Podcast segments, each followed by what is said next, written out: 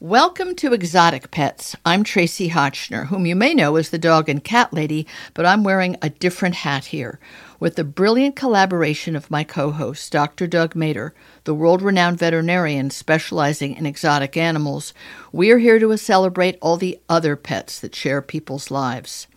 This show is for people interested in pets that slither, hop, creep, fly, or swim, from bunnies to iguanas, parrots to ferrets, snakes to tortoises.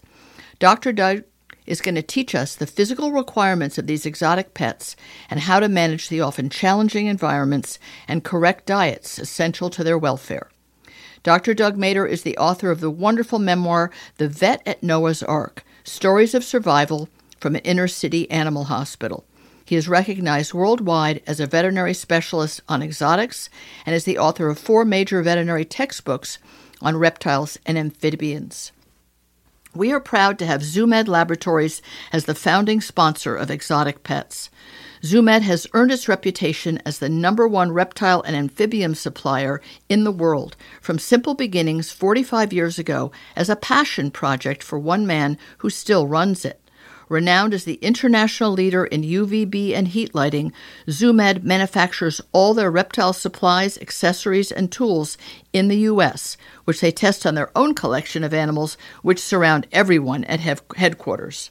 We're also sponsored by Oxbow Animal Health, the one brand that has stood out for more than 30 years as the leader in health and wellness for small mammals. Veterinarians, rescues, and passionate pet parents worldwide trust Oxbow to support the health and happiness of their small pets. Oxbow provides for rabbits and guinea pigs, ferrets and chinchillas, hamsters and gerbils, mice and rats, because these small pets have big hearts and require special nutrition and care. Oxbow has everything needed for their best life: the right hay and nutritionally complete foods, treats and supplements, litter and bedding, and a whole line of enrichment products created so your little loved ones can chew, play, hide, and explore every day. We're also brought to you by the bird food specialist Zupreem, which started with a revolutionary yet simple idea: provide exceptional diets for extraordinary animals. Best known as the bird nutrition specialist, Zupreem creates many foods for birds of all sizes, and they also make a variety of treats to appeal to every sort of bird and enhance their lives. I am back with Dr. Micah Kohles, the Chief Veterinary Officer at Campana Pet Brands and Oxbow Animal Health, who has his own vet clinic, the Woodland Animal Hospital, and is also an adjunct professor at the University of Nebraska. Dr. Micah, one of the things you talked about when we were talking about the right nutrition for birds, avian nutrition, you brought up a topic that I have never heard quite the word foraging. Companion mammal foraging and also bird foraging and enrichment, and how optimizing the way they eat can increase their quality of life, their happiness factor, their true self. So I'd love you to tell people that, because most people have a bowl or a container of some kind in which we hope they're putting Zupreem food, right? Or really high quality food, please, as the base. But then what in addition for fun? Yeah.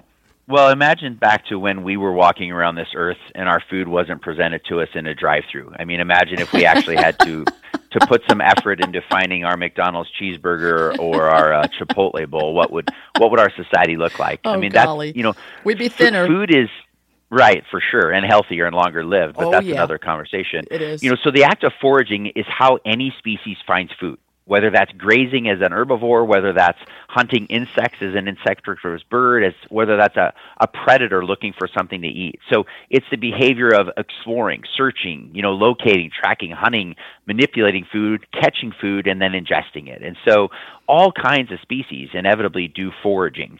It's just a matter of what does that foraging look like, not only based on their environment, or what does that foraging look like based on their metabolic needs? You think about a gorilla foraging, looking for different types of plant materials in, Rwanda versus a rat running across, Key West, Florida, looking for different insects. So it is a part of every single daily life of wild animals, and we forget that. We bring them into captivity, their food magically floats down from the heavens every day, ends up in their bowl, and they can stand in one place and get all the calories they need in 10 or 15 minutes.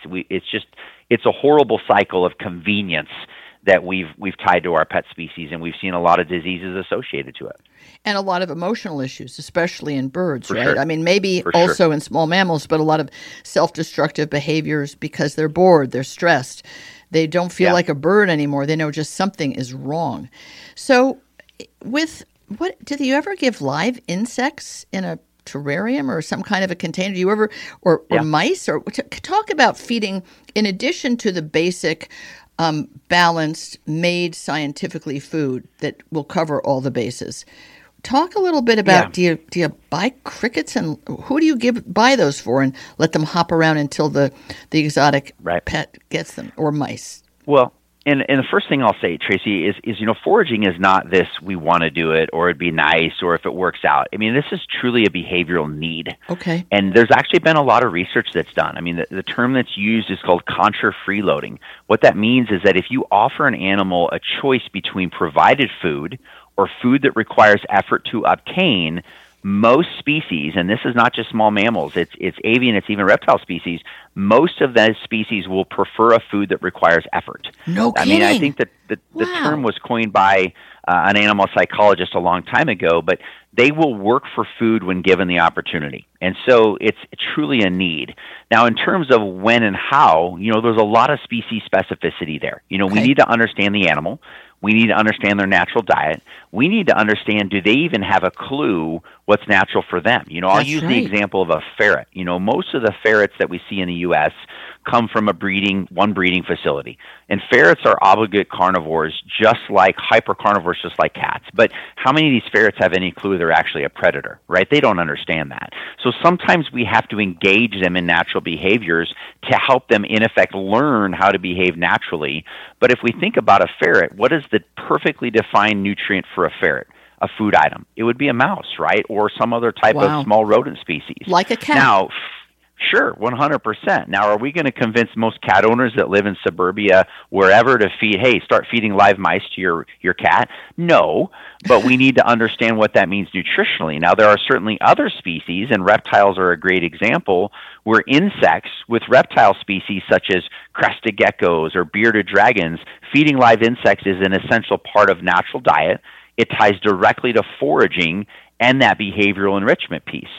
Now, again, it depends on owner, right? It depends on species. But yes, using live insects, depending on the animal and the species, even using live prey, potentially if you're feeding snakes or other carnivorous reptiles, using live rodents can be a natural part of their diet. It just depends on the applicability, the owner willingness. And again, you do need to be conscientious of the potential risks to the pet as well. Risks to the pet? Like, give an example.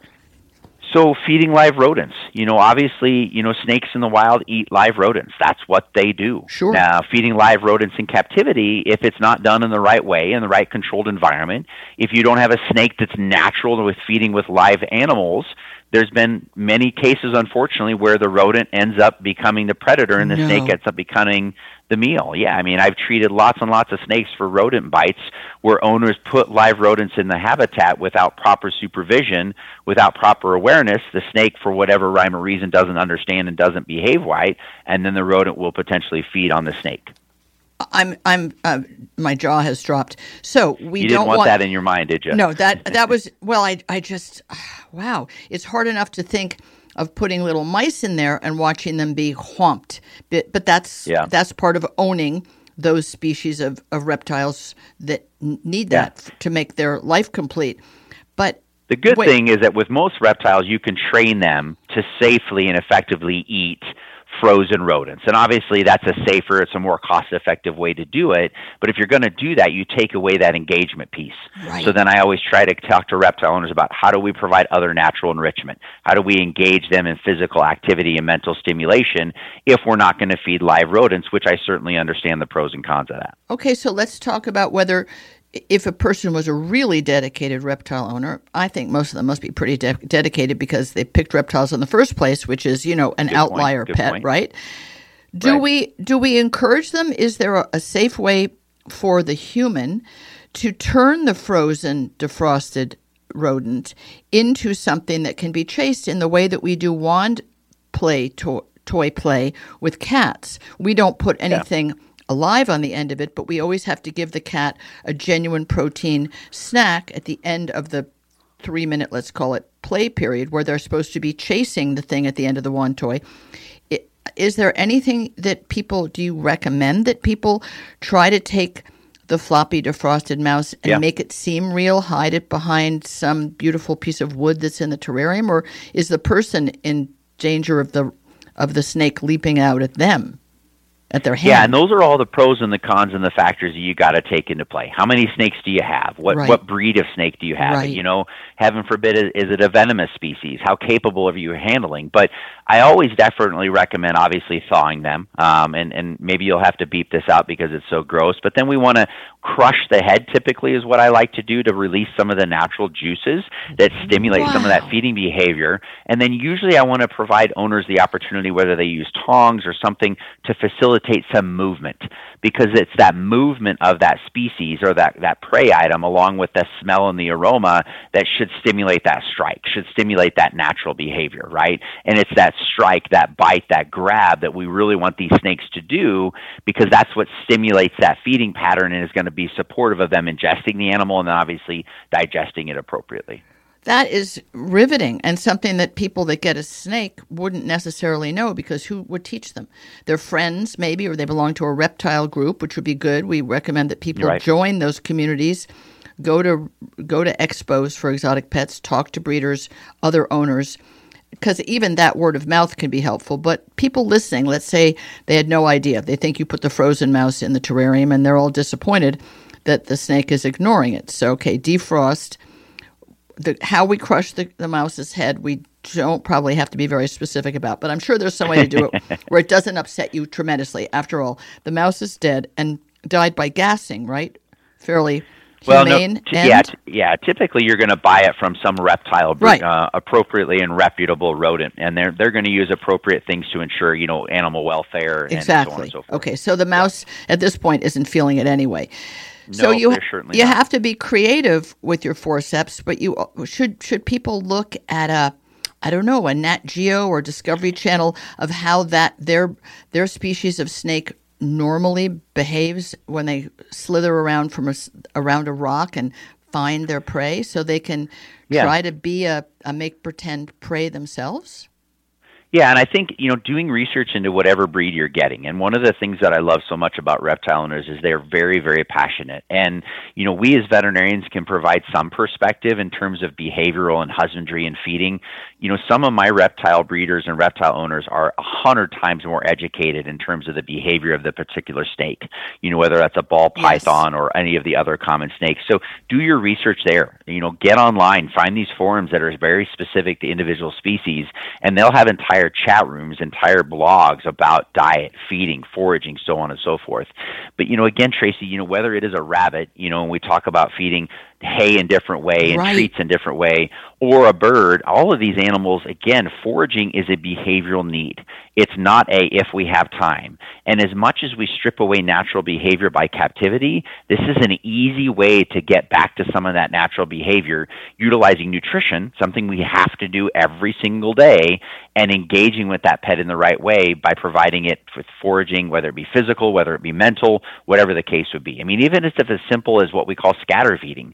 You know, think about a rat, and instead of putting all of their uniform kibble in a bowl, let's take that uniform kibble and spread it out in their habitat. Let's force them to go kibble by kibble, bite by bite, spending physical activity, mental stimulation as they find the same amount of calories that they would normally, you know, scoop up in 20 minutes out of their bowl. Turning dinner or lunch into basically an Easter egg hunt, which is incredibly fun if you ever remember being a child with an Easter egg hunt. So if you have a bird who is insectivorous, which is a great word that you used when we talked about avian nutrition, and that bird would love to, I don't know, would that bird love to catch a fly or a cricket? And is there a way to have a cage for the bird that would allow you to release some insects? And even, I don't know, you said some of them are omnivores, and would they go after a live mouse in their cage, a bird? Yeah, and again, I think a lot of this depends on, number one, understanding your bird, understanding natural diet, And then understanding the owner's willingness. You know, you think about zoo settings and all the different diversity of bird species, and you know they're going to feed potential animal protein, whether that be live or killed. In the captive environment, we don't see quite the diversity of birds, and like I said, the majority of the birds that we do see, whether they be cockatiels and budgies, you know, those are predominantly mostly herbivorous. They would find insects if they can get a hold of them. But certainly when we get into more of the poultry, more of those omnivorous species, you know, doing things like dried black soldier fly larvae or dried mealworms, those are great ways to safely and easily provide those nutrients. And there's no reason you can't feed live. It's just a matter of the owner's willingness to source live from a reputable source, from a quality source. Right. And then there's always the risk of if the bird doesn't eat it, where does it go? That doesn't bother me. I mean, you have to have plexiglass or something around the bars of a feeding cage. You have to have like a feeding cage because otherwise you would want the bars to have open air. I mean, it's really interesting because you hear about these kinds of bugs that they want to catch. My dog's like nothing more than trying to hunt a fly. It is bizarre. Totally. And they're engaged the whole time. The whole time. They're just quivering with excitement. And then I get out the fly swatter because I just can't take it anymore. And then they immediately want to eat the fly. Now, that's just dopey dogs that are confused, and that's really not their proper prey. But when you have these small mammals that would do well to be able to hunt something, it is something that people should try and think about and be creative about. And I guess talk to fellow owners because I bet everyone has come up with their version of doing this. Crickets. What is this thing with gut loading of crickets? I don't understand what that is. So obviously when we raise rodents for feeding or when we raise crickets or, you know, roaches or whatever for feeding, the nutritional profile they bring to the table is based on what they were eating, right? And so that's a big factor. Like you can have a cricket that has a completely different nutritional profile to a cricket that looks exactly the same based on what it was eating itself, what environment was it in terms of, you know, photoperiod, humidity, so on and so forth.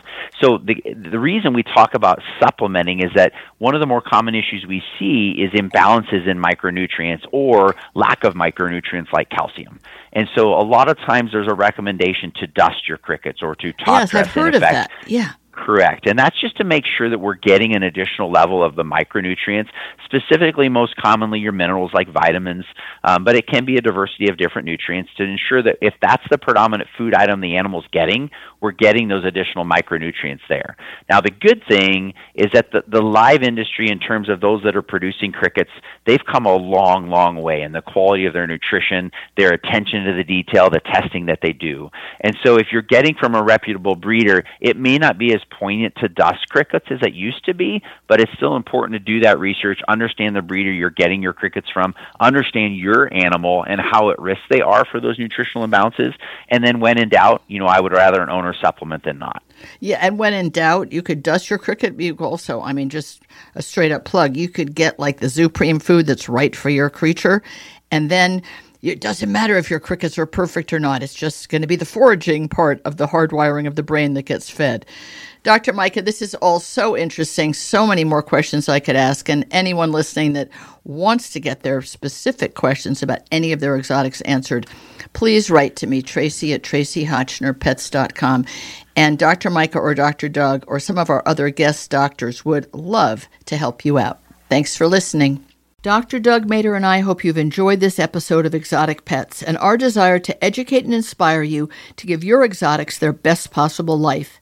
This show is brought to you by the wonderful companies that cater to the needs of exotic pets, from Zoo Med Laboratories, where they make everything you need to keep your reptiles and amphibians in tip-top shape, to Oxbow Animal Health, with health and wellness solutions for small mammals, and Zupreem, the company dedicated to your bird's nutrition. And if you haven't read Dr. Doug's book, The Vet at Noah's Ark, yet, do yourself a favor and pick up a copy.